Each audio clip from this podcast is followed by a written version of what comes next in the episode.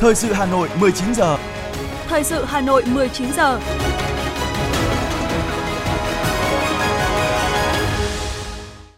Kính chào quý vị và các bạn. Bây giờ là chương trình thời sự tối của Đài Phát thanh và Truyền hình Hà Nội, phát trực tiếp trên sóng phát thanh tần số FM 90 MHz. Tối nay thứ năm, ngày 1 tháng 9 năm 2022 có những nội dung chính sau đây. Tổng Bí thư Nguyễn Phú Trọng dâng hương tưởng niệm Chủ tịch Hồ Chí Minh. Thủ tướng Phạm Minh Chính dự thông xe tuyến cao tốc Vân Đồn Móng Cái. Tạo mọi điều kiện thuận lợi nhất để những người được đặc xá tái hòa nhập cộng đồng.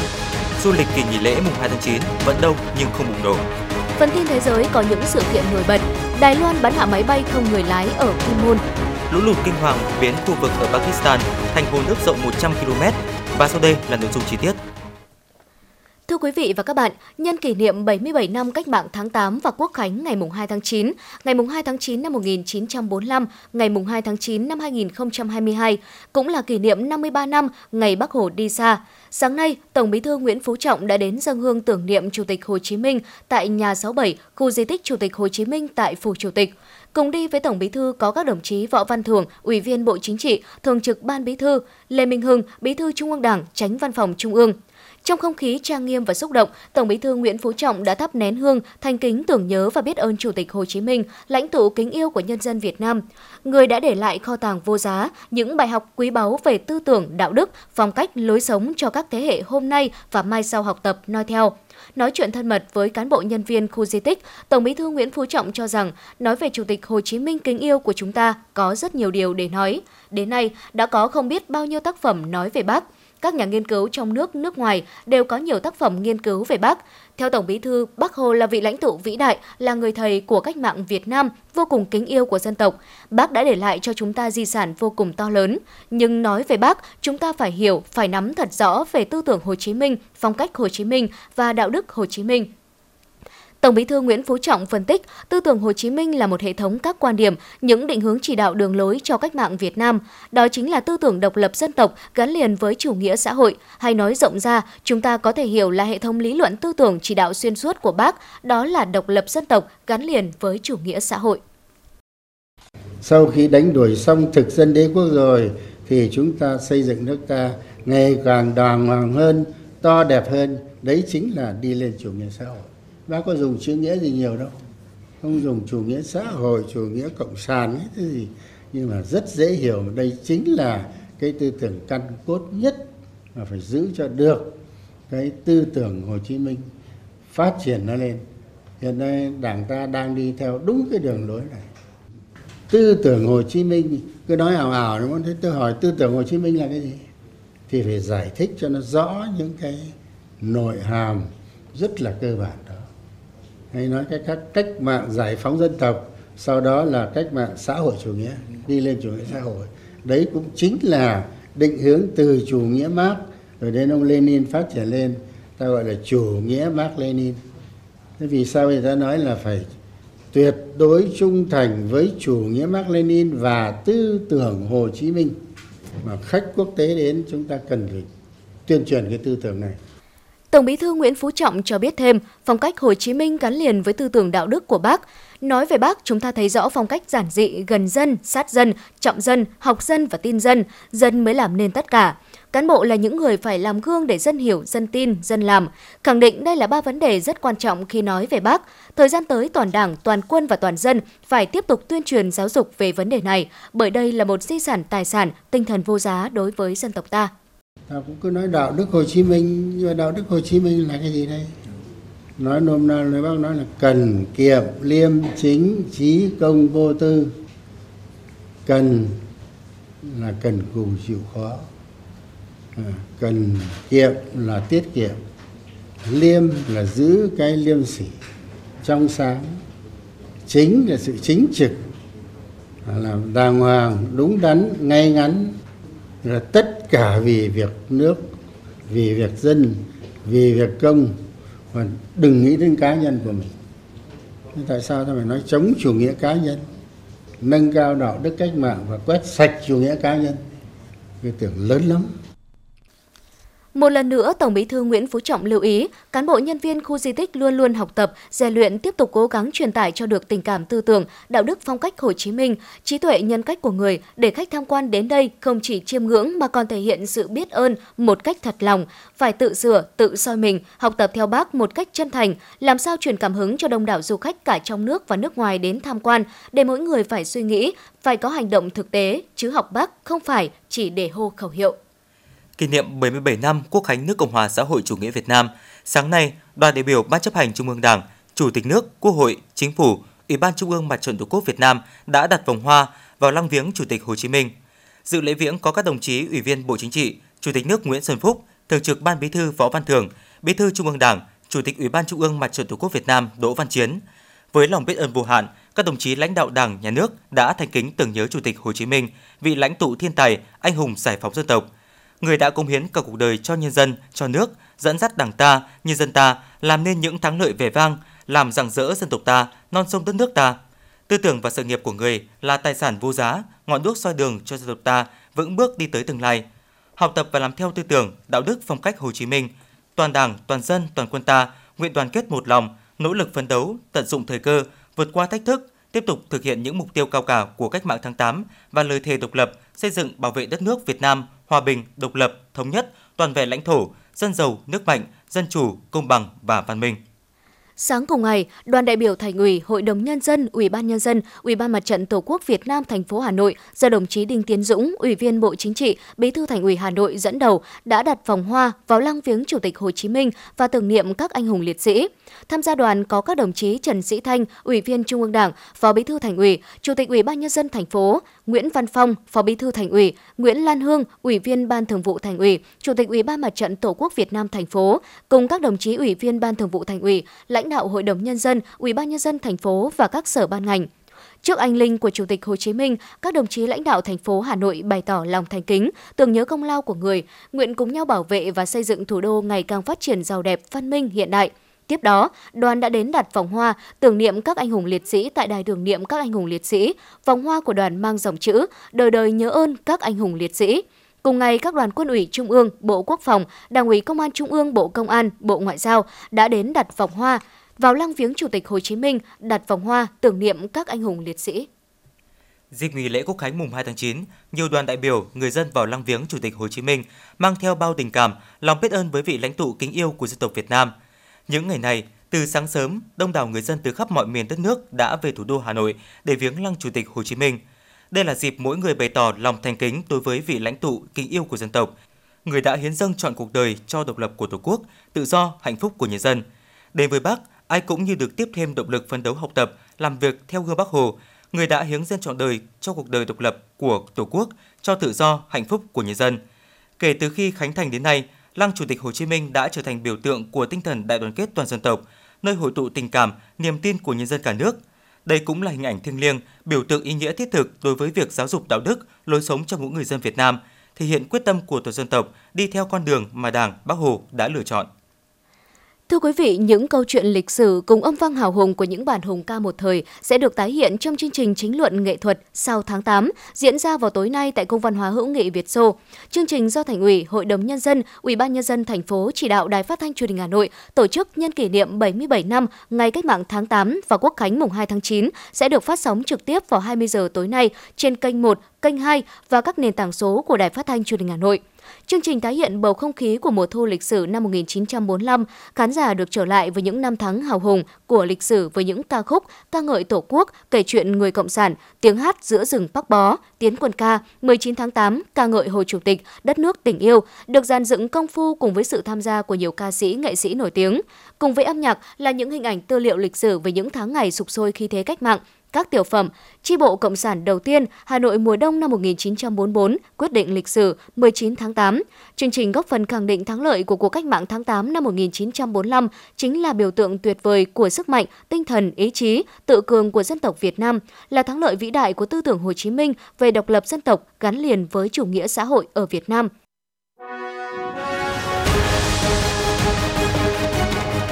Thời sự Hà Nội, nhanh, chính xác, tương tác cao. Thời sự Hà Nội, nhanh, chính xác, tương tác cao.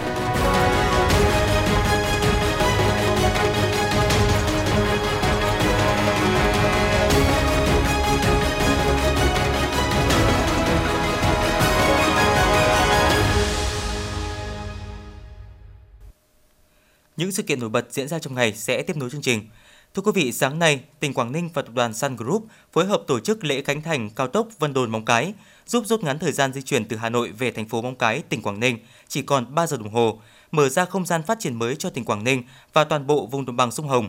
Dự lễ khánh thành có Thủ tướng Chính phủ Phạm Minh Chính và lãnh đạo các bộ, ban ngành, quân khu 3, lãnh đạo tỉnh Quảng Ninh và một số tỉnh thành phố. Ngay khi thông xe, tuyến cao tốc này hoàn thành đã kết nối đồng bộ với cao tốc Vân Đồn, Hạ Long, Hải Phòng, Hà Nội, Lào Cai, tạo thành tuyến cao tốc dài nhất Việt Nam với gần 600 km. Từ đó đưa Quảng Ninh trở thành tỉnh có số km đường cao tốc lớn nhất cả nước với 176 km, chiếm tỷ lệ 18% chiều dài cao tốc đã đưa vào sử dụng trong cả nước. Đây cũng là tuyến cao tốc duy nhất ở Việt Nam kết nối 3 sân bay bao gồm Nội Bài, Cát Bi và Vân Đồn, kết nối 7 khu kinh tế với một cửa khẩu quốc tế. Dự án đường cao tốc Vân Đồn Móng Cái có tổng chiều dài 80,23 km với tổng số vốn đầu tư của dự án hơn 14.000 tỷ đồng, được thi công thần tốc trong thời gian hơn 2 năm sau khi giải phóng mặt bằng. Sáng nay, thay mặt lãnh đạo Đảng, Nhà nước, Hội đồng Tư vấn Đặc xá Trung ương, đồng chí Phạm Bình Minh, Ủy viên Bộ Chính trị, Phó Thủ tướng Thường trực Chính phủ đã tới dự và phát biểu tại lễ công bố quyết định đặc xá năm 2022 tại trại giam Vĩnh Quang trên địa bàn tỉnh Vĩnh Phúc. Phó Thủ tướng đề nghị các tổ chức xã hội, doanh nghiệp, cá nhân và thân nhân các gia đình không kỳ thị mà phải tạo mọi điều kiện thuận lợi nhất để những người được đặc xá nhanh chóng tái hòa nhập cộng đồng, có công ăn việc làm ổn định cuộc sống. Trong số hơn 2.400 phạm nhân được đặc xá lần này, trại giam Vĩnh Quang có 71 phạm nhân được đặc xá, trong đó có 5 phạm nhân là người có quốc tịch nước ngoài. Phát biểu tại buổi lễ, thay mặt lãnh đạo Đảng, Nhà nước, Hội đồng Tư vấn Đặc xá Trung ương, Phó Thủ tướng Thường trực Chính phủ Phạm Bình Minh đề nghị cấp ủy chính quyền các địa phương quan tâm thực hiện có hiệu quả Nghị định số 49 của Chính phủ về tái hòa nhập cộng đồng với người chấp hành xong án phạt tù, trong đó có người đặc xá. Đề nghị các tổ chức đoàn thể, cá nhân và thân nhân không kỳ thị mà phải tạo mọi điều kiện thuận lợi để những người được đặc xá nhanh chóng tái hòa nhập cộng đồng. Bên cạnh đó biểu dương những đóng góp quan trọng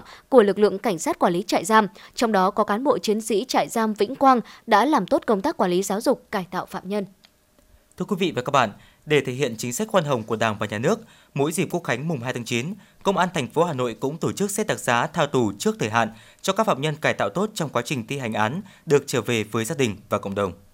Phạm tội tổ chức đánh bạc chịu thụ án 30 tháng tù giam tại trại tạm giam số 2, xã Văn Bình, huyện Thường Tín, nay nhận được quyết định đặc xá của Chủ tịch nước trở về với gia đình và cộng đồng. Đối với anh Nguyễn Quân, xã Tân Dân, huyện Phú Xuyên là một niềm vui khó diễn tả thành lời. Gấp gọn tư trang, thu dọn hành lý và sau ngày 1 tháng 9 hôm nay, anh đã được khôi phục đầy đủ quyền công dân của mình. Anh Nguyễn Quân, phạm nhân được đặc xá, chia sẻ. Ngày qua, tôi đã nhận được quyết định đặc xá thì sang bản thân mình rất là vui mừng cũng rất là phấn khích cũng ở đây mất ngủ cũng thực sự là rất là vui thì đây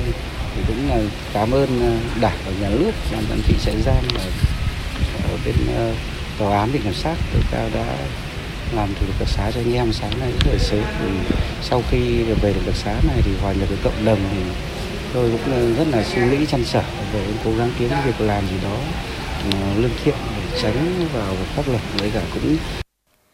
Trại tạm giam số 2 hiện đang có 339 phạm nhân thụ án. Đợt dịp mùng 2 tháng 9 này, qua quá trình xét duyệt cắt khe, đã có 28 phạm nhân nhận biết được lỗi lầm, cải tạo tốt được đặc xá tha tù trước thời hạn. Phạm nhân Trần Văn Trương, trại tạm giam số 2 mong muốn. Mình ờ, cũng nhìn thấy ờ, các ờ, vị đặc xá đợt này thì mình cũng cảm thấy là mình sẽ cố gắng để học tập và rèn luyện để sớm đặc xá lần sau để có sự được đề cử lên ờ, tên để đặc xá lần sau. Trong quá trình giam giữ, ban giám thị và các cán bộ chiến sĩ trại tạm giam số 2 cũng để quan tâm công tác quản lý giáo dục phạm nhân để các phạm nhân xác định và nhận thức rõ được hành vi phạm tội, từ đó quyết tâm cải tạo tiến bộ để sớm về hòa nhập với cộng đồng, trở thành người có ích cho gia đình và xã hội. Thiếu tá Tạ Quốc Khánh, Phó giám thị trại giam số 2 Công an thành phố Hà Nội cho biết. Đặc xá của Chủ tịch nước năm nay thì tất cả các hai đối với 28 bệnh nhân này trong quá trình cải tạo đều ờ, cải tạo có quá trình cải tạo tốt và chấp hành nghiêm các quy định ờ, đặc biệt là uh, uh, quá trình cải tạo đây các ừ, anh chị phạm nhân đều có nhận thức được lỗi lầm và cũng như là tích cực khắc phục hậu quả về uh, hậu quả và những thiệt hại đối với cá nhân và đặc biệt những thiệt hại về kinh tế của nhà nước. Thì khi khắc phục được như thế thì mới đủ điều kiện để ờ, đưa ra hội đồng xét đặc xá các cấp Đặc xá đối với phạm nhân thể hiện chính sách khoan hồng, độ lượng của Đảng đối với người phạm tội biết ăn năn hối cải. Toàn thành phố Hà Nội dịp này có hơn 90 phạm nhân được đặc xá trở về với gia đình và cộng đồng.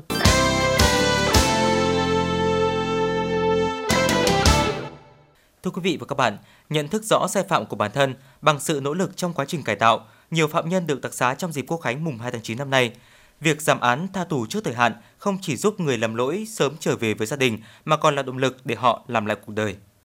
Mới sáng sớm, những phạm nhân cải tạo tiến bộ của trại giam Suối 2, xã Cẩm Lĩnh, huyện Ba Vì được hưởng chính sách đặc xá của nhà nước đã tề tựu đông đủ tại hội trường. Mặc dù còn khoác trên mình chiếc áo phạm nhân, nhưng nét mặt ai cũng rạng rỡ vì chỉ trong phút chốc nữa, họ đã được trả tự do, trở về với gia đình, làm lại cuộc đời. Với anh Trần Thanh Tùng, những ngày tháng sau cánh cửa song sắt nhà giam để trả giá cho những sai lầm của bản thân trong quá khứ là quãng thời gian quý giá để nhìn nhận lại giá trị, lẽ phải của cuộc sống.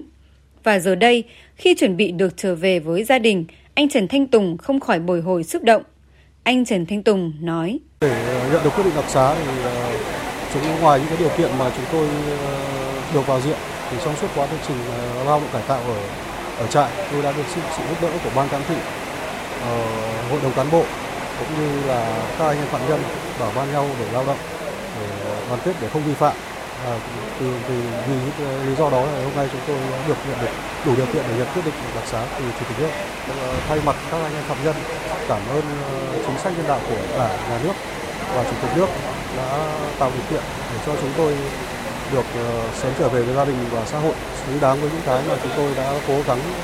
cải tạo để thành uh, một người có ích. Đó là tâm trạng của những người trở về với gia đình cộng đồng. Còn những phạm nhân chưa được hưởng đặc xá lần này cũng cảm thấy vui lây là động lực để cố gắng cải tạo, chấp hành nội quy thật tốt. Phạm nhân Lê Trung Kiên cho biết. Mà hôm nay được chứng kiến mọi người được đặc xá thì em rất vui. Ờ,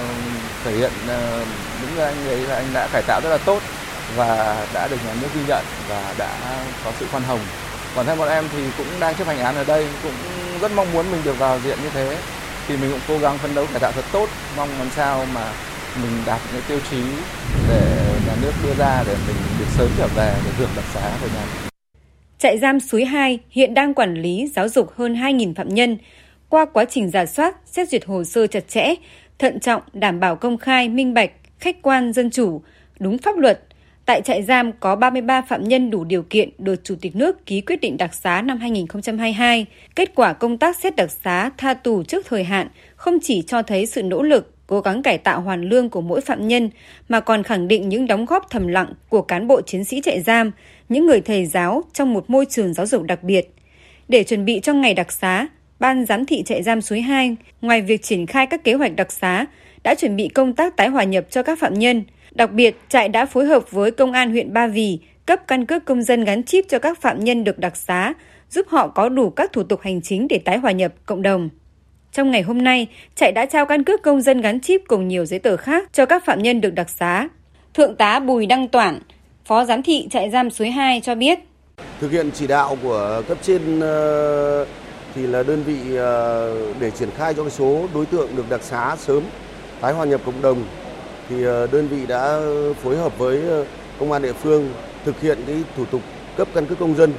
cho phạm nhân để khi các đối tượng được đặc xá về với địa phương thì có đầy đủ các cái điều kiện để tái hòa nhập cộng đồng. Cùng với đó là cái việc hướng nghiệp dạy nghề cho các đối tượng này thì đơn vị cũng đã phối hợp với các cái trung tâm dạy nghề ở cái, trong khu vực thành phố Hà Nội cũng như các đơn vị khác và căn cứ theo cái nhu cầu, nguyện vọng của đối tượng thì tất cả những đối tượng đều đã được học một cái nghề nào đó để họ sau này về có cái điều kiện để tái hòa nhập cộng đồng để ừ, tránh vi phạm lại. Cánh cổng trại giam khép lại, cánh cổng cuộc đời sẽ mở ra để những con người từng lầm lỡ nay chính thức trở về vòng tay yêu thương của gia đình và xã hội. Họ sẽ viết lên những trang mới của cuộc đời bằng tất cả niềm tin hướng thiện.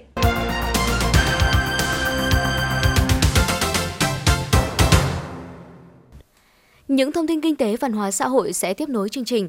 Thưa quý vị, 8 tháng vừa qua, tình hình kinh tế xã hội tiếp tục có nhiều điểm sáng trên nhiều lĩnh vực, trong đó tổng mức bán lẻ hàng hóa và doanh thu dịch vụ tiêu dùng đạt quy mô và tốc độ tăng cao hơn so với cùng kỳ các năm trước khi xảy ra đại dịch COVID-19. 8 tháng qua, trên 101.000 doanh nghiệp thành lập mới, tăng hơn 31% so với cùng kỳ và gần 48.130 doanh nghiệp quay trở lại hoạt động. Tổng số vốn đăng ký bổ sung vào nền kinh tế là hơn 3,6 triệu tỷ đồng, tăng hơn 36% so với cùng kỳ năm ngoái. Chỉ số sản xuất toàn ngành công nghiệp 8 tháng đầu năm nay cũng đánh dấu mức tăng ấn tượng là 9,4% so với cùng kỳ năm trước, trong đó riêng ngành chế biến, chế tạo tăng hơn 10%. Về tình hình xuất nhập khẩu, 8 tháng đầu năm, tổng kim ngạch xuất nhập khẩu hàng hóa ước đạt trên 497 tỷ đô la Mỹ, tăng hơn 15% so với cùng kỳ năm trước. Cán cân thương mại hàng hóa trong 8 tháng ước tính xuất siêu gần 4 tỷ đô la Mỹ.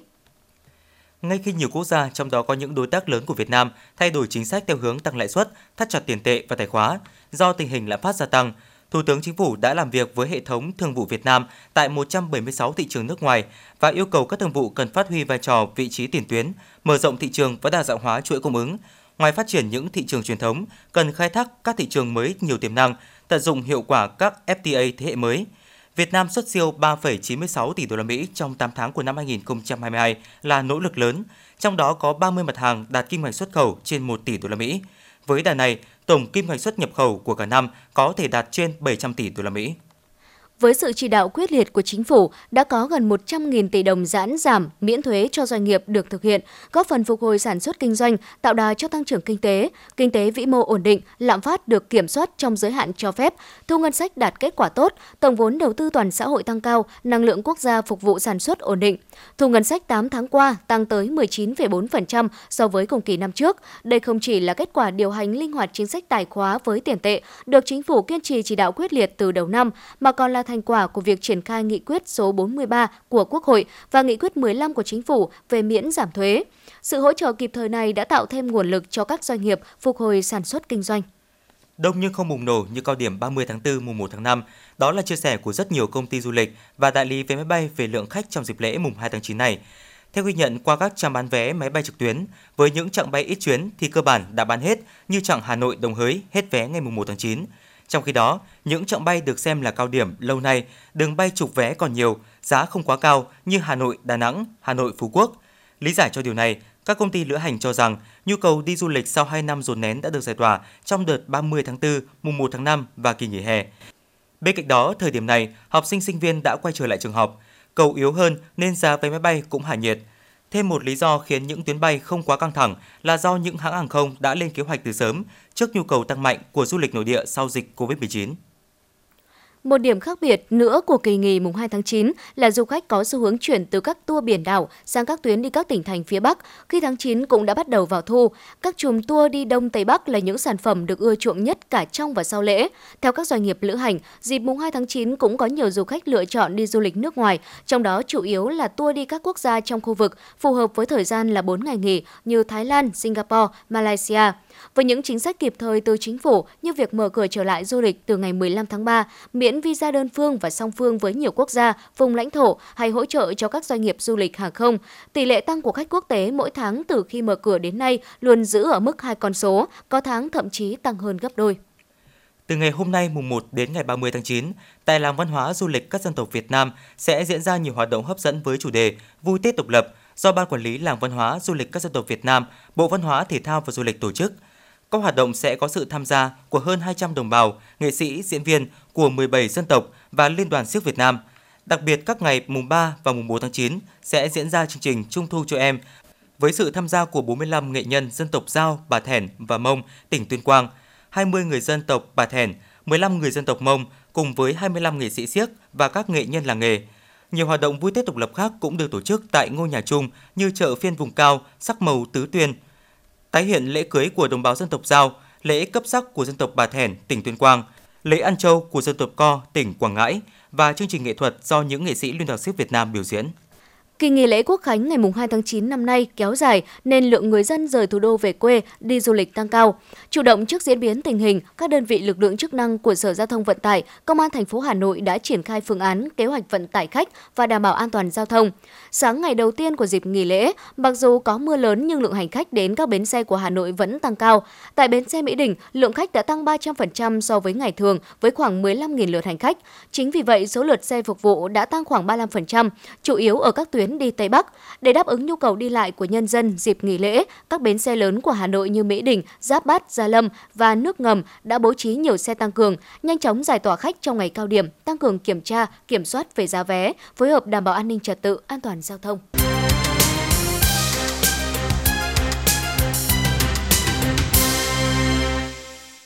Xin được chuyển sang phần tin thế giới. Thưa quý vị, cơ quan phòng vệ Đài Loan hôm nay cho biết họ đã bắn hạ một máy bay không người lái dân dụng không xác định xâm nhập vào không phận của đảo này ở Kim Môn.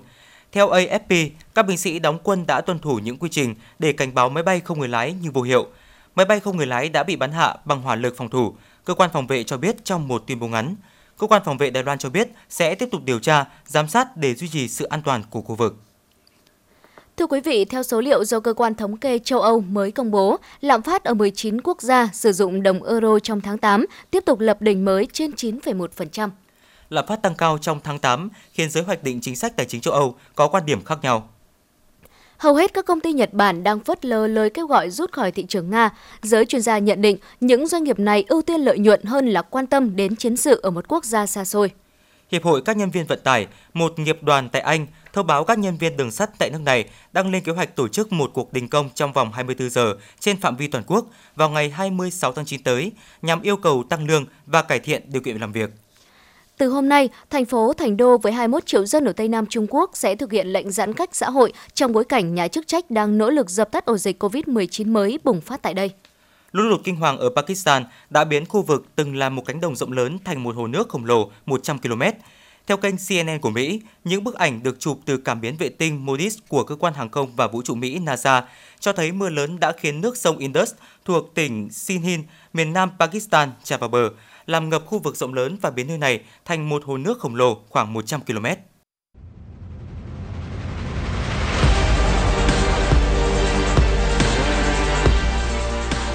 Bản tin thể thao Bản tin thể thao